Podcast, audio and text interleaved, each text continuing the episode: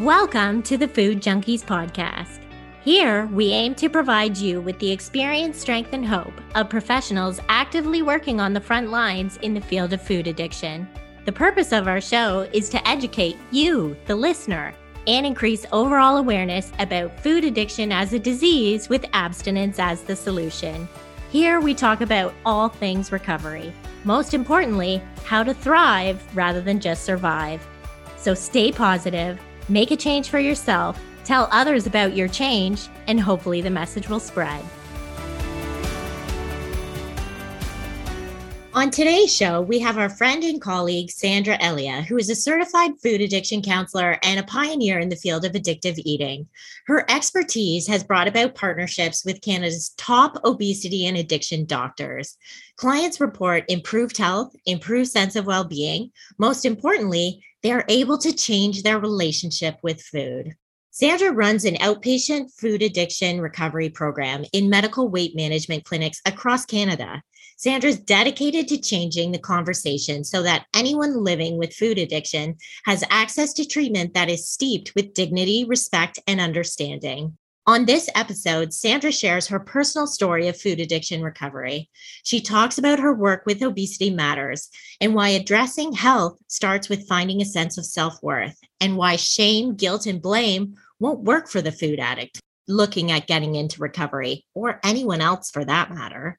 What we loved about this conversation was how she reiterated that being too close minded and rigid in our beliefs in the food addiction world can be detrimental to our message being heard. She speaks about why it's so important as professionals to separate our own personal bias and be willing to listen about all the ways that have worked for other people in the food addiction space. Today, we speak about some controversial ideas and how, for some individuals, anti obesity medicines can actually be a great harm reduction approach because of how obesity affects the brain and makes the reward center more susceptible and sensitive to food cues. We appreciated hearing how Sandra works with individuals in bigger bodies to move towards body acceptance and what her thoughts are on the scale. We also discuss the importance of shifting your perception around what is food and what is actually drugs. We want to highlight that Sandra is hosting a rare online program, Get Abstinent, Stay Abstinent, that starts September 27th. It's a 28 day inpatient or outpatient but online treatment program for food addiction recovery. This program will be providing you with daily support, expert guest speakers, weekend sessions to learn meal planning, and one on one sessions with Sandra. If you're interested in learning more, we'll link it in the show notes. We really enjoyed this conversation, and we know you will too. Thank you so much for being here, Sandra. Sandra, Sandra. Sandra. Sandra, all right. Can you share your personal story with us and your aha moment when it came to discovering you were maybe a food addict? Oh, for sure. First of all, thank you for having me. It's such a pleasure to be on. I've been following this group and it's uh, very near and dear to my heart because I'm a food addict. so I think that my addiction really, really took off in my early 20s. I had always had weight problems and weight issues, and I discovered as a young child that food could be really comforting. But I think it was in my 20s when it really took off. And it was such an interesting time because I had left my home and my home of origin that had a lot of trauma and a lot of pain and chaos and violence. And I was on my own and I was free and I was newly married. And so you would think that it would be such a time of joyous and contentment, but it wasn't. it was actually a time of like, oh my gosh, what did I just go through? And do I pretend it never happened or do I deal with it? And in my early 20s, I decided to go with pretend it never happened. which doesn't work because it just came up for me as eating. And my eating through the years became more and more uncontrollable.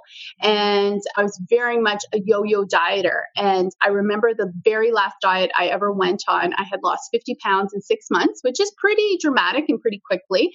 And what I had done, which I know now, is started the starvation mode in my brain. And that's a real thing when you eat too little because human history, famine was a real threat. And so my brain had no idea that I was on this diet to look good. It thought, oh my gosh, Sandra's in a famine. And when we kick in the starvation mode by having doing a really restrictive diet, a cascade of events happen in our brain that's completely outside of our control that drives us to seek food and eat food and not just any food like our brain is efficient calorie dense sugary foods and so from losing 50 pounds i gained the 50 back and an additional 50 so I gained about 100 pounds in a little over a year, which was one of the most humiliating experiences I've ever gone through because I was working at a great consulting firm on Bay Street in Toronto and people were witnessing me getting bigger and bigger each month. And the hardest for me was when somebody hadn't seen me for a few months and I could see that they were taken aback and gasped at how much weight I was gaining. And I wish I could tell you, you know, it was just the eating and my weight that was out of control. But as food addicts, we know that it affects every area of our eyes. My whole life was spiraling out of control. I was in this bad marriage and I didn't want to deal with it because, hey, he let me binge eat. He let me eat as much as I wanted. And that was my consolation prize. Like, this is a bad marriage. I'm not getting my needs met, but I can eat and he doesn't bug me about that. I was in a tremendously codependent relationship with my mother, and I was trying to save her. And as a result, she was taking me down with her. And I was on extended leave from work. So that was where it all came to a head 100 pounds overweight, sick, tired, depressed, can't get a handle on my life, ready to check out. You know, I'm 48 when I think that I was ready to check out at 29. Oh my God. Like the last 20 years have been wonderful and filled with blessings and miracles that I never thought were possible. But at that point in my life, I just thought I can't, like, food was my drug my almighty drug, and it robbed me of everything. So, my aha moment, my big aha moment was when I found Overeaters Anonymous. So, that's a 12 step program. And I let go of the idea of ever losing weight again. And I just needed to eat to be sane because I couldn't keep eating that way and I couldn't keep living that way and I couldn't lose weight. So I thought, you know what? Let me let go of that. I honestly didn't care if I would ever lose another pound again because that scale never made me happy. It really didn't matter what the number was. And that's why today my weight is none of my business. My business is just eat whole foods, move my body wherever my weight ends up ends up and then my job is to love and accept this body but that was the first step. And from that first step of not looking at, examining, focusing on the weight, I was able to lose over 100 pounds. So it's that paradoxical idea. So then, how did you get into kind of the field of food addiction and working with food addicts? So I, as I mentioned, I worked for a consulting firm on Bay Street, and I spent a bulk of my career, my adult career there. I was for there for 15 years, and it was uh, honestly one of those great blessings in my life. And rewarding work and travel. It was rewarding financially, but it was not rewarding spiritually at all. like, not even an iota. And uh, 10 years ago, I gave birth to my beautiful daughter. And during mat leave, it became apparent to me that I was going to be a single mother. And it would have been very difficult to go back to that Bay Street job with the hours and the travel that was sometimes required and be a single mom. So I decided that I was going to, it wasn't even me that decided, it was really the universe that put a series of events in the right order and gave me everything that I needed to be able to leave that job. It's funny how that works. And somebody who knows me like a soul sister because what I was originally going to do was become a professional coach, which I, I still am. She said, Oh, are you going to help food addicts? I was like, No, no, no, no. I can't help food addicts. Are you crazy? No, no, no. There's only one way to recover.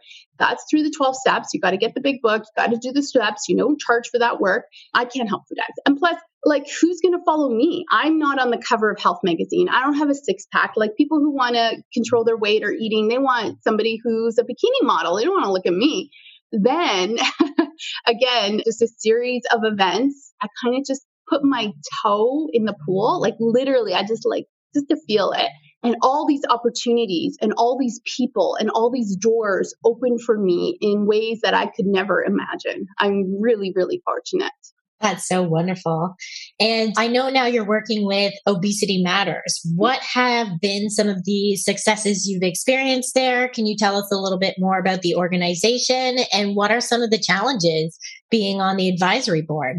Yeah, for sure. So, very proud of Obesity Matters. It's a new nonprofit organization, and our aim is to really help people who are living with and struggling with obesity to create a community where people can come and get evidence based information because we know that there's a lot of bad information out there. And there's a billion dollar industry that really preys on the desperate, right? That was me. In my 20s, I think I did a calculation and you got to remember this was a long time ago.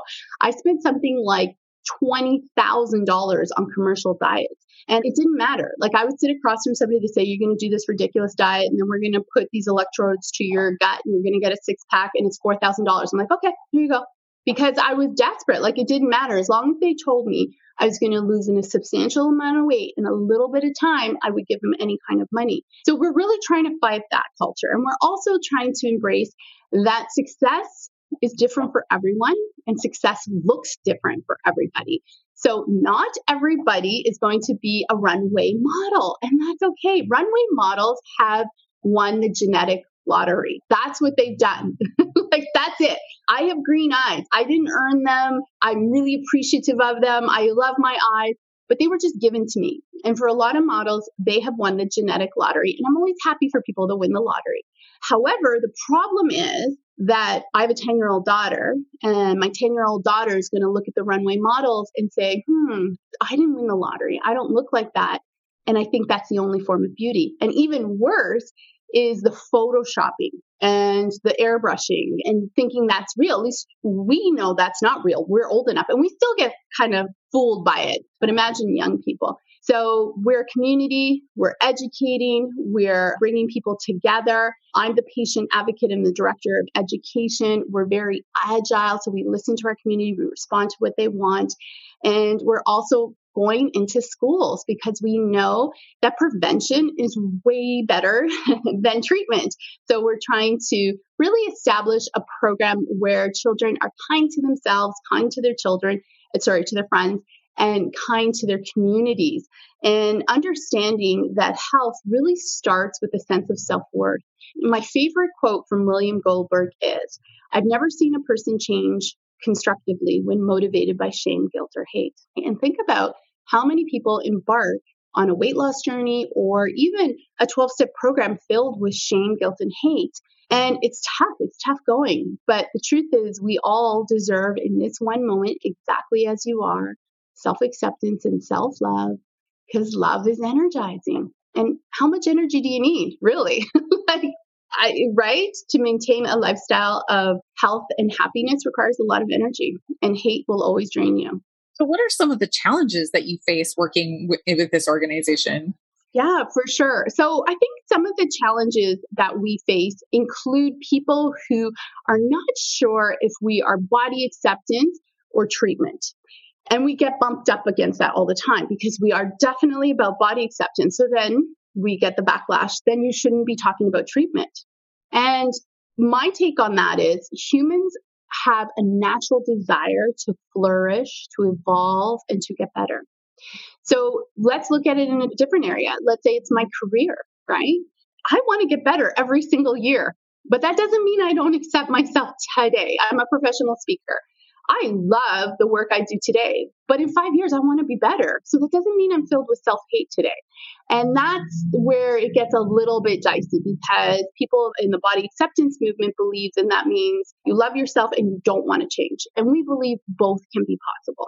Yeah, I think we find that with food addiction clients all the time too, right? That there's this we want that acceptance piece and we want it to not be about the weight and the scale and that kind of thing for our clients, right? Because that can become just another like mental obsession. But also we want to honor and support if somebody is in a larger body and they're struggling with health conditions or inflammation in their knees or hips that intentional weight loss is something that at some point they may want to address on their journey and that doesn't mean that that those two things can't go together right like those things can't it's not that they can't go together it's just we have to like do it in the right order, have yes. the right support, and make sure that we have a mindset and a framework around it that's healthy. And I think you bring up such an important point the right order. Because most of my clients say, Oh no, I would love and accept myself when I lose 50 pounds. I'm like, wrong order. It doesn't work that way. You can't get there from there. You can't get there like, I'm going to love myself when, right? It's just like being with a partner who says, Oh, I'll marry you when you have a million dollars in the bank and you lose 50 pounds. You're like, adios. Yes, exactly. So we know that you work with clinicians and you've been like in office spaces. And I think you've even done like telemedicine kind of things, like way over on the other side of Canada from where you are. So, what advice would you have for us, somebody like Clarissa and I? Well, Clarissa's in your area, so it might be a little different, but I'm in the US. So, what advice might you have for us to get connected with the medical professionals in our communities? What have you found that opens the door so they'll actually hear what you have to say? Not easy. I'm going to start by saying that. Not easy, but absolutely possible. So the smartest thing I did when I decided to go into this field was I joined the board of Obesity Canada. So different from Obesity Matters, that's more patient focused. So Obesity Canada is a network of professionals dealing with the treatment of obesity. Now, as a food addiction counselor and in the food addiction world, we can sometimes be closed minded, which means then we don't get a place at the table. So your first step has to be opening your mind. If I went to healthcare professionals and said, listen, there's only one way to recover from food addicts. Here's the one meal plan that they have to follow. And this is the only route. They would say, thank you, Sandra. You're biased and we can't have you at this table because that's what it is. It's biased to believe there is only one way to recover and it is not serving our clients. So that was the first step. I had to associate with people, doctors, scientists, psychologists, people from many different facets, all looking at compulsive overeating, binge eating, obesity, what looked like food addiction. And when I started, they didn't really believe in it, but that's changing. That's absolutely changing. And understand how they treat it and understand that there are so many contributing factors to obesity as there are many contributing factors to food addiction which means there people should have many interventions. There is no one single intervention. And in fact for the listeners if somebody tells you they have the one way and it is the way I suggest you run the other way because there is no one way. Nobody has the secret. The person who cracks this code, because we know that obesity is a big problem, whoever cracks this code is going to be a multi billionaire. But until then, your best route is to have many different interventions, making sure you're getting enough sleep, making sure you're getting counseling for the things that drive you to eat for comfort, a sustainable meal plan like not a diet, but a meal plan.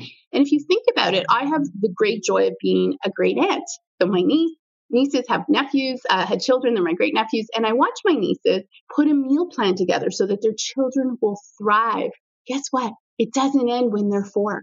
We need a meal plan at every stage of our life that changes and evolves with our activity level, our health needs. We also have to consider cultural preferences. You know, nobody should be saying to somebody, you can't eat that if that's what their ancestors have ate for generations. We can help them make it healthier for sure. But we shouldn't be saying, no, sorry, lentils can't be on your plan because they're too carby. it's like, wait a minute, this person was born in India. I think they should have lentils. Anyways, don't get me off on a tangent. So I sat on that board with many doctors and I, you know, would put my hand up to volunteer. I would put my hand up to speak. That was the big one. So just having the courage to be able to stand up and talk about what I knew about food addiction and also be open to having them correct me, right? They were the ones who taught me that some of my opinions of food addiction were biased, that I had to be open to research and I had to be open to what else could possibly work. And so we did a pilot. I was very fortunate to do a pilot at the Wharton Medical Clinic, and it had to be medically supervised at first, and it was covered by OHIP, which was wonderful.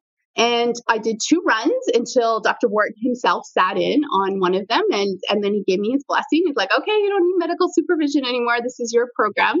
Now that program runs in clinics across Canada, also in BC. So we'll start another round in September. 150 patients come in over Zoom on from BC and off we go. I created my own eight week program. So this is my program. This is for primarily people who 12 step programs don't work. And so I, for a big part of my life, was a big book thumper. Like I just thought if you're not willing to do the steps, then you need to go out and suffer some more and hit rock bottom and come back. And one of my mentors at CAMH taught me that that's actually very cruel. That a person in the throes of addiction is suffering. And 12 step programs only work, I think, for about 20% of the population. So that 80% that it's never going to work for, you're just telling them to go suffer? Like, that's cruel. And I don't think he used those words, but that's the way I interpret it. And I remember leaving his office going, I'm going to create my own program and it's going to be for people that this the 12 step programs don't work for. Now, I'm not disparaging 12 steps because they saved my life and they continue to save millions of lives, but understand that doesn't work for everybody. And now, recently, I've partnered with Dr. Sandy Van to create three sales. So, Dr. Sandy Van is one of the top doctors in Canada using cognitive behavioral therapy for compulsive overeating, emotional eating. And that program, I help people who are not food addicts. They could be, but they don't need to be. So I've really expanded to include a whole spectrum of eaters. And in fact, everybody's on a spectrum of eating, right? I know I'm a late stage food addict. I'm a very destructive eater in my disease. So, but not everybody's at that point. There's a whole spectrum. And also in my career, I've done a lot of public speaking. That is another way. So I also do a lot of public speaking. Early when I was trying to get my program off the ground, I did community radio. So I used to do was a lot of work for no money, uh, but I began to build a tribe. It was at York University here in Toronto, and I would go in. I would do a one hour radio show. I tell a little bit about my story, give practical steps, and interview experts. And I'm always looking, I have an entrepreneurial brain. I'm always looking at how I can impact, how I can be of value, and I cross all lines. So I work with bariatric surgeons, I work with obesity doctors, psychologists, and pharmacotherapy as well, because there are some anti obesity drugs on the market and there's so much stigma with anti obesity drugs, but the truth is they're no different than antidepressants. And there was a time in history that antidepressants had a stigma attached to them. People would say, Why do you need an antidepressant? You live in a nice house, you have a nice car, you have a good partner. You don't need antidepressants. Let's just pull up your socks. And we still have a long ways to go, but it's better. And it's the same sort of thing with anti obesity drugs. It's sort of like, no, can't you just figure out how to eat keto? Like, no, you just got to join the gym. Like, what's wrong with you? Some people need it for a little step up, just like with an antidepressant, to be able to do the things they need to do to recover. And maybe it's for a short time only, but we need to be open to all of it. Oh, you are speaking our language. Sandra, I am loving this. Oh, it's so true. You sound like you would be such a well rounded coach to work with because it's so important to be able to sit at the table, listen to what others have to say. And, you know, we were talking to David Wiss about this bias and, you know, whether it's this weight bias or this, you know, relentless pursuit of thinness. But it really did. I think Molly and I had a good conversation about that after and like, what are some of our biases that we need to get out there and open up with and that we don't have to be working with just that late stage food addict. Mm-hmm. and that we can be we know prevention is way better than like you said right? Actually like the post treatment if you can prevent them from getting to that place that should be our goal. So i just loved everything you had to say I actually recently was reading the magazine that you were in on weight bias put out by the College of Physicians and Surgeons in Ontario. So, can you share a little bit about what your experience was in writing about what that was like for you at the doctor's office? For sure. So, what we do know is that over 70% of all patients report experiencing bias from their doctors in regards to their weight. And so I believe that obesity is a real medical condition. We know that obesity affects the brain. It affects the brain in a way that makes our reward center more susceptible to food cues, right? Whereas somebody who's been weight stable their whole life don't need to fight as hard against food cues and cravings like somebody who's lived with obesity. So my real passion in this area is really in terms of the way that my mother experienced bias and stigma at the doctor. So my mother was sick pretty much from the time that I was born. She was a food addict. She lived with morbid obesity and bipolar disorder we now know obesity and bipolar disorder is often linked um, and it has something to do with inflammation. So we were searching, searching my whole life, and I was her translator because she didn't speak English from the age of eight or nine, having to translate such horrible things to her, you know, scare tactics like if you don't smarten up, eat better, and lose weight by September, you know, and it's like June, you're going to be dead. And that was it. Like there was no, how do I do this? Here's some help. Here's some support. It's just like, what's wrong with you? Eat less, otherwise you'll be dead and you'll leave your four children. And what do you think that did? Like that just pushed her further into blame and shame, further into her depression, and further into eating for comfort. And she gained more weight. I can remember vividly, and I'm upset with myself because I was in my 20s and this would never be acceptable if this happened today but she had to see a specialist for an eye condition. So because she was diabetic, the I guess the nerves or the veins in the back of her eyes were bleeding and they needed to be cauterized. And it's just one specialist in Toronto that would do this. And it was the kind of specialist you would get a nine o'clock appointment and you would see him at 3 p.m. And we would go into his office and he would yell at her because she was so heavy and he wasn't sure that his chair could support her. This was an OHIP government funded office. So if your office does not have a chair to accommodate you, that's called discrimination. Like, I'm laughing about it now, but it actually makes my blood boil. But we didn't say anything. Like, me and my mother, filled with shame, zipped it because he was the only doctor in Ontario that would work on her, and her eyesight was at stake. And so, okay, yell at us, yell at us every time we come here that she is so big and she doesn't fit in your chair. Did you receive any feedback from that article? Anybody who read it? Like, did you think it really made a difference or? So I have a few doctors who reached out. So it basically goes to doctors, not patients. One of them said, I'm glad I saw your picture in that magazine and not mine, because apparently if you're a bad doctor, you get your picture put in that magazine. But it's helpful because I think that for a lot of them, one doctor reached out and said, you know what? I always tell my patients that they have to eat less because I'm fat too. I'm like, that's not helpful. You got to stop saying that. like, eat less. I hadn't thought of it. So I think it's sometimes with this one particular doctor, he just feels like because he is overweight, then he's able to say whatever he wants. But no, doctors take an oath to do no harm. That includes emotional harm. So you were talking earlier about building body acceptance for yourself and with others. So can you tell us how you work with individuals to get to that place of acceptance in, say, it's a bigger body? So lots of different things, but the first one is just an acceptance and a love when you mess up with your eating.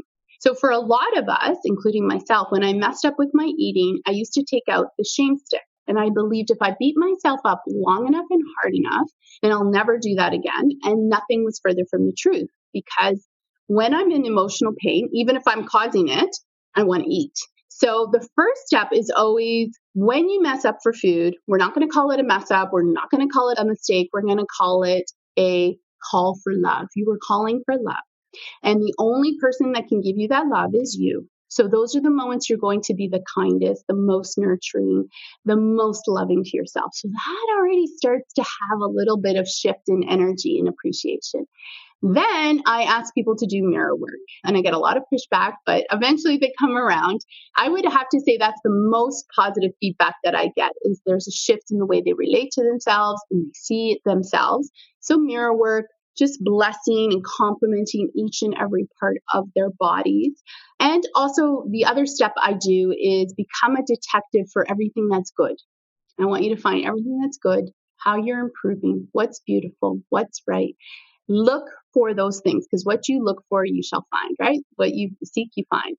And then how does that translate to the scale? Because I know we talked about that a little bit earlier, but how does that then like, okay, so you're like, okay, we're going to start with body acceptance, self compassion. I love what you said, like calling it like it's a call for love. It's yeah. this asking for love in like maybe a very unlovable way, but here we are. So how then does that translate to like getting folks to break up with the scale and really just get into that recovery mind space? So I highly recommend and highly encourage my clients to not weigh themselves. And so I get a lot of pushback. And then I say, okay, So I need to understand are you neutral about that number? Because this is what's going to happen to everyone. You're going to be doing really, really well. You might have two weeks where you eat on point, you're moving your body, and the scale will not budge. And it might even go up a pound. Are you neutral? No, I'm not neutral. I'm angry. And I'm like, how many times has that happened? And then you gave in because what was the point? like many, many times. I can remember one person in clinic and I, it just broke my heart. She was doing so well for a month. And then she got on the scale and she had lost five pounds. Like it was still significant. And she thought, what's the point? And she threw it in and she was binging uncontrollably since getting on the scale. So my thing is, if you had never gotten on the scale, then you would have focused on everything else that was going well you would have focused on how great it feels to be sugar free, how better you're sleeping, how your moves improving, how you're more present, how you walk freer, where you see life better. And that's where I want to get my clients. I want to get them to a place where I'm eating like this because it feels so good. And whether I lose a pound or not doesn't even matter because I can't go back to the way I was eating. The way I was eating was literally killing me. So I'm going to eat this way. I'm not going to focus on my weight and I'm going to enjoy the progress. The scale is a very inaccurate measure of success. It's probably the worst. And at the end of the day, if you're living your best life, like, why do you need to know? That's the other question. I go, why do you need to know what you weigh? And if we really unpack it, it's because they want to know how much can I eat and still lose weight, right? Or how little do I need to lose to keep losing weight? So when you tie what you eat to your scale, red flags, red flags, red flags because that's when you get into dangerous territories of restricting to make it go faster. And then you kick in the starvation mode, which means that you're going to gain it all back and then some more. It's my measure is always are you neutral? If you're neutral, then go ahead. But I have yet to meet a food addict who's neutral about the scale. Well, with our clients and other professionals in this space as well, right? I mean, there's a lot of controversy, I think, or I don't know if controversy is the right word, but there's certainly conversation that needs to happen around weight bias amongst professionals and not just other food addiction clinicians, but also like nutritionists and dietitians and medical professionals for sure. But I just think like, okay, the three of us, right? We've got some skills at this point. We've got good foundations. Like we're probably pretty stable. We could probably make that assumption. And to know that we probably still have struggles like, do we weigh ourselves? Do we not weigh ourselves? If we get on that, it, will we be neutral about it? And then to think about our clients walking into a doctor's office or meeting with a clinician or a coach that does have weight bias and saying like, Hey, you're eating all the right things, but you must be overeating. You must still be doing something quote unquote wrong because you're not in a smaller body. Yeah. Talk to us about that. What has been your experience? Yeah. So I also do uh, training sessions for doctors about this stuff. And it is a hard sell, but what gets them, and they know I'm right, is when you take a patient and the first thing you do is you put them on the scale and you record their weight. And then you bring them into the little room and say, oh, the weight isn't important, but let's now talk. I'm like, forget it. You've already lost that patient. When it's the first thing that you do at the appointment, you are signaling this is the most important thing. Second of all, that patient is likely traumatized, right? Unless it's gone the right way. So sometimes they'll be very happy, and sometimes we know it'll plateau, and sometimes it'll go the wrong way. And it's got nothing to do with how hard they tried. Absolutely nothing to do with how hard they tried. They may be traumatized. They're not going to be able to hear you. And that whole appointment is wasted.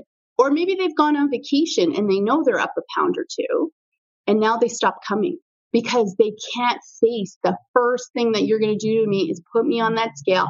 Even if you don't ask them, they feel like, I got to tell you why I lost two pounds. And they stop coming. And I could see, yeah, she's right. They do stop coming. So if you want to keep weighing them, know that you're going to lose 60% of them from coming back at the weight management clinics. And if you don't make the weight a focus, you got a chance to help them when they're really struggling. Because what happens when they really struggle? We all stay away from the scale. That was big. I had a big win at the Wharton Medical Clinic. At that time, they had five clinics in Southern Ontario. They saw over a thousand patients a month, and they put up signs that said, skip the weigh in if you like. It's up to you. Yeah. So I was really proud of that. That's exciting. And I think what I'm reading between the lines here is we have to, as professionals, we have to step up and be advocates for not only for our clients we're actively working with, but also just potential, right? Potential people who would be stigmatized by weight bias, by discrimination of some kind because of chair sizes or somebody's preconceived notions on like what body shape I should be walking around in. So thank you for just really talking about those experiences. Yeah, go ahead. Point I want to make because I know that there are some 12 step programs that say you have to get on the scale once a month because it keeps you honest. I also think that's a fallacy because you can eat properly all month and you can do everything right and that scale can go up and then it's perceived as a failure like you were dishonest because look whereas go through menopause and see what happens to your body. Go on a new medicine and you may gain some weight. And it could be the day that you picked that you're up three pounds. So this idea of attaching your weight to honesty uh, really bothers me Agreed. And I mean, come on now, everybody listening, we know the research is out there. It shouldn't even be a debate anymore. Like yeah. a calorie is not just a calorie. There's hormones, there's yeah. different ways that things enter. Absolutely. I mean, it's not even something we have to go on and on about, but you're right that that kind of thing makes people not go back then to that 12 step program, yeah, right? and I'm so dishonest. Then, yeah, I gained two pounds. I must be dishonest. And I tried my very best. I mean, I was in one 12 step program and I used the wrong measuring spoon for my olive oil and I had to restart my days. And that for me was just too punishing. Like, that's just not the way I want to live. Yeah. Right? So defeated. And I think I got less olive oil, but it didn't matter because I was being dishonest. I was like, no, I couldn't find a spoon. Hmm. measuring spoon. I wasn't being dishonest. Trust me, I wanted all my olive oil. right. Yeah. yeah. All right, so shifting gears a little Sorry. bit. so when it comes to food addiction treatment, can you just kind of explain to our listeners how you work with clients? We know like before COVID, there were maybe some intensive weekends where participants would like detox and recover together. Are you still hosting those? Do you do one-on-ones primarily, groups primarily? Like what would that look like if our folks want to look you up and they want to work with you? Like give us the gamut. For sure, for sure. So you can look me up on my website. So sandraelia.com, Sandra E L ia.com. And I do many different modalities. So I have done intensive weekends. They are so fun. I still get emails, but of course, in Ontario, we are not fully open. And until there is zero risk of transmission in one of my retreats, I will not have retreats. I can't uh, risk people's health. So those will be on hold. I don't see them happening in the fall with the Delta, but maybe in the spring. And so there's those. And then there are what I used to do in clinic, then became virtual. So they're eight weeks. And anybody who takes my eight week program will say, oh, yeah, you're definitely a 12 stepper. There's definitely little bits and pieces about that. But the program is about shining a light over your entire life. So, looking at family relationships and codependency, looking at forgiveness and anger. I do give out a meal plan, but you don't necessarily have to follow it. You could just simply eliminate refined sugar and refined flour. But it's, you know, in the last year and a half, it has been 100% virtual. And I can't say that it's my favorite. I really want to be in rooms with people. So, in working with the different modalities that you've been doing, what have you found works best for the clients that are successful? Oh, there's no one size fits all. So, uh, for those of you who are food addiction counselors like myself, my best advice to you is you do not own your client's successes. I don't own them. They let they send lovely emails and they say I changed their life, but I didn't.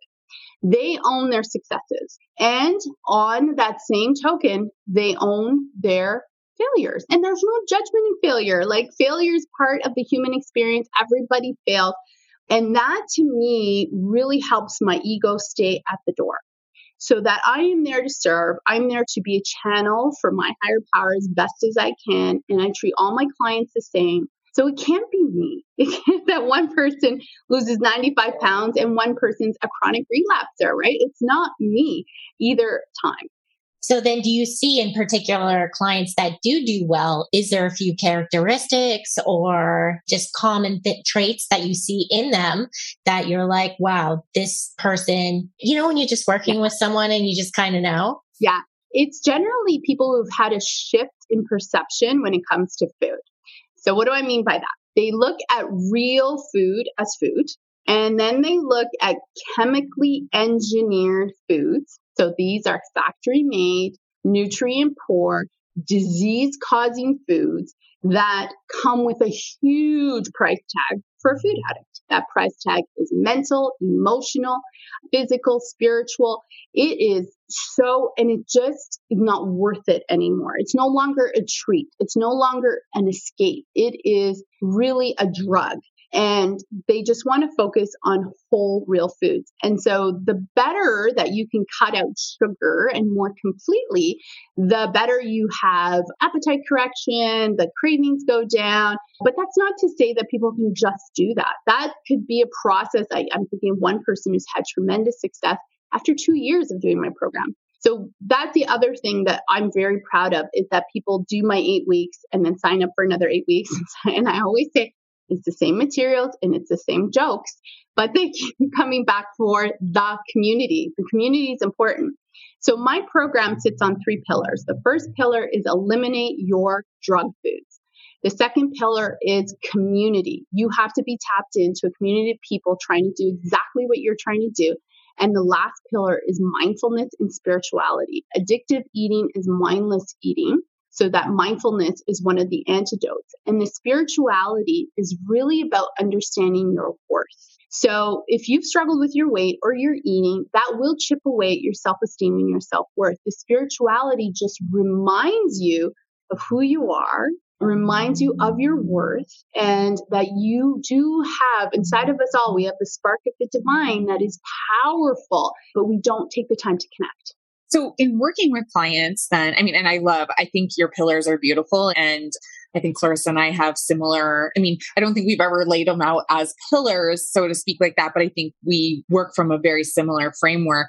And I don't come from the 12 step world. I mean, I've participated in 12 step stuff. I've gone through the 12 steps. I mean, I've experienced it for myself that way, but primarily I come from a clinical base. I have my master's degree in mm-hmm. mental health counseling. I am dual licensed in mental health and addiction. And a lot of what you have in your programs, from what little I've seen of like the stuff that you have on your website, that kind of thing, to understand more of what you do and what I've heard you speak about at times, is that it is, it's all very it's very rooted in good i mean there's just good foundational addiction medicine there if that makes sense. Yeah. You know, and so I just really appreciate you explaining that for our clients. So when you work with clients, how do you evaluate that they're actually food addicts or does it matter? Do you use the Yale food addiction scale? Like talk to us about like how you might help somebody determine if they're questioning it.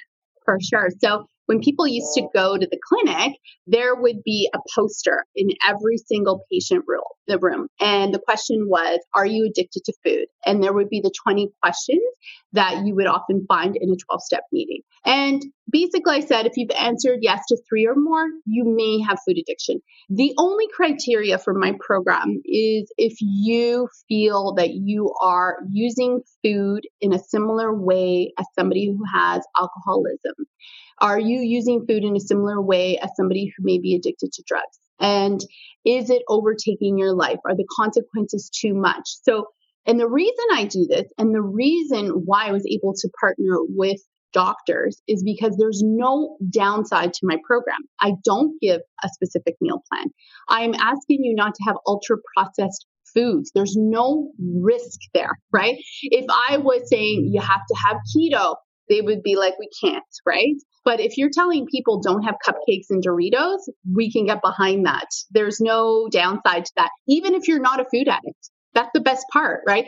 And even if you're not a food addict, if you bring in mindfulness and meditation, if you're tapped into a beautiful, loving community, like there's just no downside. You're so right. All of those things are going to change your life and make it so much more beautiful. And if you find out you're not a food addict, you're just going to be better off for it. Yeah, you might just want to stay this way anyways, yeah. right? Yeah so, what's something that you believed early on in your career when you first started this, and that now you've discovered or you had to be a little bit more flexible with, and maybe I think a lot of professionals don't like to say, oh, you know, I was doing something wrong right. getting that label. But I definitely know when you were speaking about that very strict food plan in the beginning, coming out of, in fact, coming out of some other programs, that is what I was advising people with. And I've discovered it's just so much better when the client helps create their food plan, comes alongside you. So, did you have any experiences? Yeah. So, I think I was one of, in fact, no, I was, in fact, first class. so, I used to say I'm one of the first, world's first food addiction counselors it was very hard for me to make my own way and leave the pack.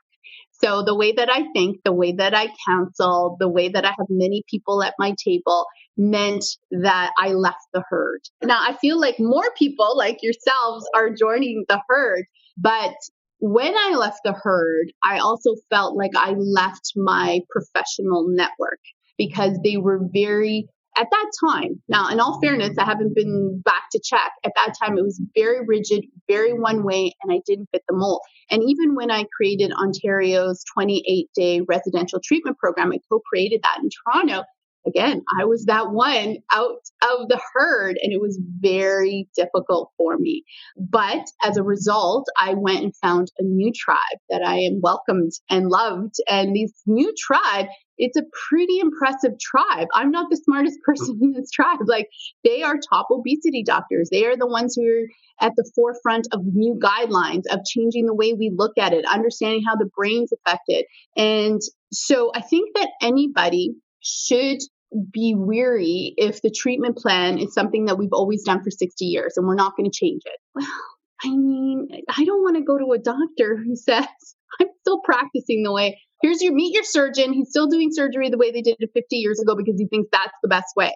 Again, you have to kind of balance that with experience. I want a very experienced doctor, but I also want to take advantage of science and research and everything that we've learned. I think there's just embracing it and bringing it all together. So that was the hardest for me to leave the herd and it felt lonely for a little bit. Yeah. And as you were saying that, I'm like, and common sense and clinical experience, right? So I say that I'm trying to be funny, but also not in that, right? When you're actually working with clients and if you're a professional that has an open mind, you're willing to show up, like you're open to being educated by your client. And it's not necessarily the other way around, right? Because if I'm going to be rigid and closed minded, that means that my client walks into the room and it's my way or the highway versus when I walk in there with an open mind, I'm learning client's the teacher. And now, but then it's backed up with my professional training, that kind of thing, where I can do some reality checking. I've got lots of different tools that I can use there. But we're not necessarily still stuck in the dark ages with that one specific treatment plan over and over again that isn't necessarily going to work for this person. So, um, with the yeah. chronic relapsers, when yeah. somebody comes to you and says, I've been relapsing for 10 years, it's time to stop doing what you were doing. yes. Like, stop. It's not you. It's the treatment plan. You're fine. You're perfect. You're worthy. You can do this. You just haven't found the right treatment plan. Now let's try. And even that, you will see them just being released because imagine the shame and blame of trying to do something the exact same way for 10 years and not being able to do it. Right. And then have the same, maybe not the same person, but the same kind mm-hmm. of right showing up saying, like, well, you're just not doing it right. You're just not trying hard enough, like you were saying earlier, right? Like somehow that that's a measure. Yeah, yeah. Yeah. Just go be in a little more pain and then come back when you do exactly what I say. And honestly, that did save me. So again, you know, my sponsor was tough on me and I could not trust my thinking when it came to food. And she was just like, you're going to do exactly what I say. And I needed that at the time. You know, I was 30 years old. I needed that. But I'm no longer part of a 12 step program, but I grew and I evolved and now I can trust my thinking. Not completely. I obviously need lots of help and intervention, just like any other addict, but that do exactly what I say doesn't work for everybody. I was lucky it worked for me. Okay, so do you have any idea how well your clients do long term after working with you in your program? Like, what can you tell us about rates of relapse remission? Do you measure that? Yeah. So, like I said, I do have clients who take my program year after year after year. I have a handful that were there in the pilot in the clinic, but I don't keep that data. Now, the Wharton Medical Clinic did keep some of the data. I'm not sure if it was published, but it was great. The findings were fantastic. A couple of things to note. One was that the weight loss was greater. So they had two groups. They had the clinic group that were not food addicts and traditional dieting. And, and then they had my group that did the food addiction and weight loss was greater, maybe by, I can't remember, 5%, but still 5% is better than no percent. Higher than the clinic's weight loss average. And the other thing that was very dramatic was quality of life. So that improved by 16 points. And they didn't see that with the people that didn't do my program. So that was interesting. But no, I don't do any research. I respect people's anonymity, but I think that's not good. Definitely. I think that it should be done. And perhaps with three sales, it's hard as a food addiction counselor to get research, right? But now that I've partnered with Dr. Sandy Van, we are looking into it, but it's not easy.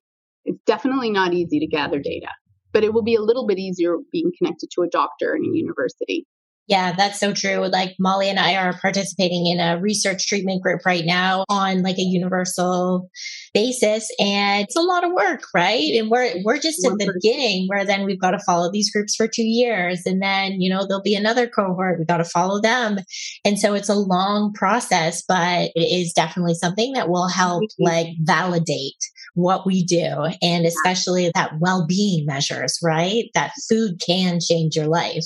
Yeah. Well, thank you both for doing that because that's not easy and that's what our field is lacking. So kudos to you guys to take on that big enormous project. Well, you're taking on all the big enormous project of all the doctors, right? Yeah. And, and, getting us clinically accepted. And so can you speak to us a little bit about what the pushback was like originally when you first started, maybe even oh, with yeah. like the Renascent program and like what people were thinking are is this t- completely out in left field? And then obviously you've spoken to us now about what it's like today you're sitting at that table and people are listening, but what was it like then and like do you really think there's like way more room for improvement? So when I joined Obesity Canada, I was the new kid on the block. Normally only had doctors, psychologists, scientists, and then here food addiction counselor.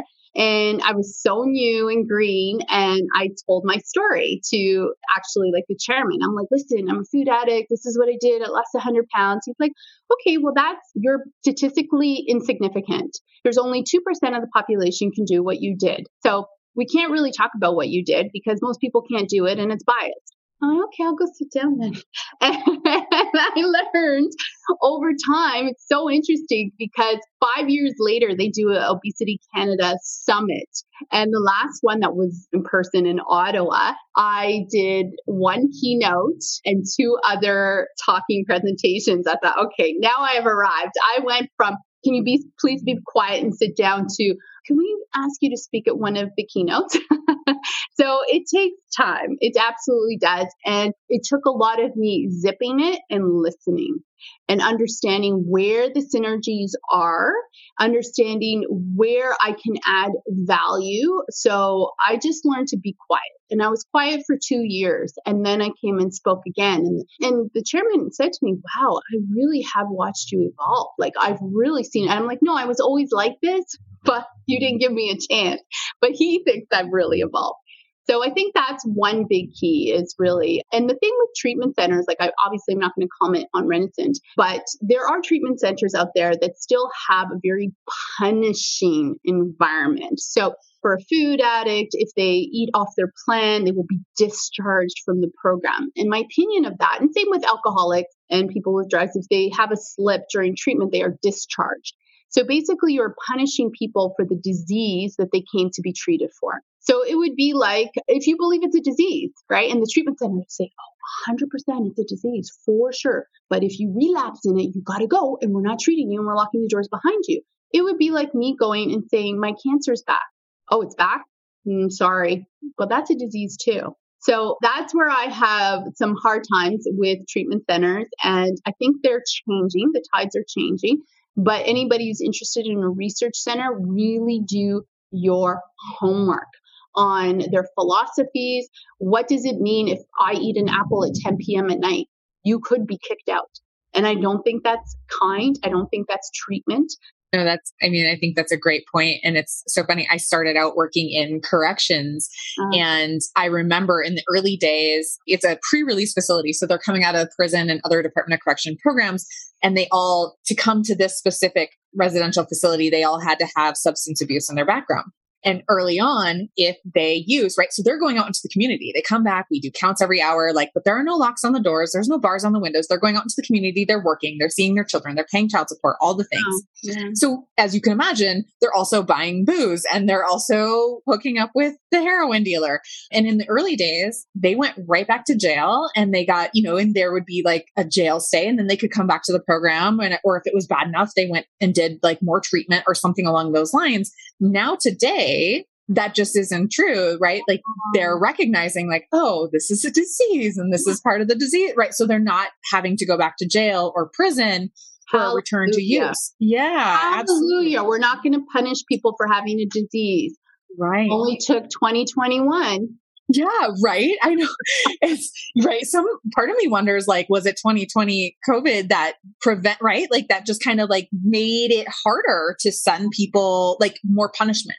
Right. Right. Yeah. yeah. So no, I think that's so great and such a great point that am I going to be punished for something that I am actually going and asking for help about or for? Yeah, that's huge. So we heard a little bit about where our listeners can find you on your website. Can you tell us what you're working on now and how else they might be able to track you down? For sure. So I'm super excited. I'm launching a new program in September. It's called Get Abstinent, Stay Abstinent. So it is a 28 day program. So basically, what it is, is treatment from the comfort of your home. Thank you, COVID. So it will include a meeting every single day with me from 9 a.m. to 10 a.m. Sorry, 9 a.m. to, I thought I said p.m. in there. So 9 to 10 in the morning. We are also, it's going to be small groups. So 10 people. You're going to go through the 28 days together. You're going to be paired up with an accountability buddy. You'll have a morning meeting with me. Then you'll have your buddy meeting in the evening. We will have guest speakers. We will have a weekend. I'm going to, I have somebody who's gone through the impact and she's going to run my weekend sessions for me so that my daughter doesn't get too mad at me. And it is really about taking the hand of a person and walking with them for 28 days, just as you would in treatment and get abstinent and stay abstinent. And you can get more information at my website, sandraelia.com. And the other way to get in touch with me, where I do some great videos, Mindset Mondays and Tea Times, is at Three Sales on Facebook. So you can get a bunch of free content there. So it's just three, the number three, and then sales. And that's where Dr. Sandy and I push out a lot of content, a lot of videos. Well, that 28 program, uh, day program sounds great. Like it sounds very much like a very supportive program. And we know with food, you need so much more of an intensive approach to this kind of recovery. And the reason it's two meetings a day is like in the morning, set the tone, learn how to meditate, learn how to have habits and practices. And then the next meeting will be your accountability meeting after dinner which is the high risk. Everybody has a high risk time. So it's another chance to connect, to commit, to be together. One of the antidotes for addiction is often community, right? Addiction and loneliness is so interconnected. So, my hope, because I'm curating the 10 people that do this program, my hope is that they become lifelong friends, right? You just mm. never know. Yeah, they get a community out of it too. How great is that? So, we do have a signature question that we'd like to ask you today. And it is What is something you would tell a younger version of yourself about food addiction or food addiction recovery? What I would tell my younger self, I would start with there is absolutely nothing wrong with you. You are perfect as you are. The more that you can see your greatness, the more that you are comfortable with all of you, the shortcomings, the good stuff, the better your life is going to be. Don't fear food. Don't fight food. Don't use food. It's just let it be what it was meant for nourishment.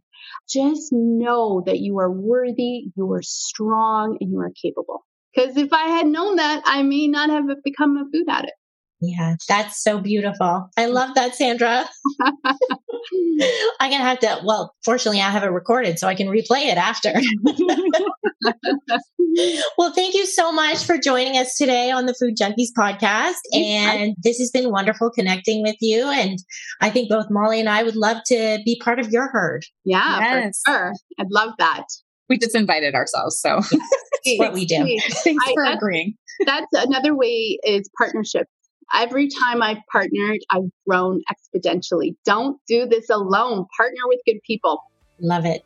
Hey, thank you. Thanks for joining us this week on Food Junkies Recovery from Food Addiction. Make sure to join our Facebook group, Sugar Free for Life Support Group. I'm Sweet Enough. You can subscribe to our show in iTunes or Stitchers. That way, you'll never miss an episode. While you're at it, if you found value in this show, we'd appreciate a rating on iTunes. Or if you'd simply tell a friend about the show, that would help us out too. Don't forget to pick up your copy of Dr. Tarman's book, Food Junkies, which is available on Amazon. If you have any additional questions, both Molly and Clarissa are food addiction professionals and work one on one with clients. You can find their websites and email addresses in the show notes. Be sure to tune in every Friday when our new episodes drop. As Vera loves to say, the power is ours.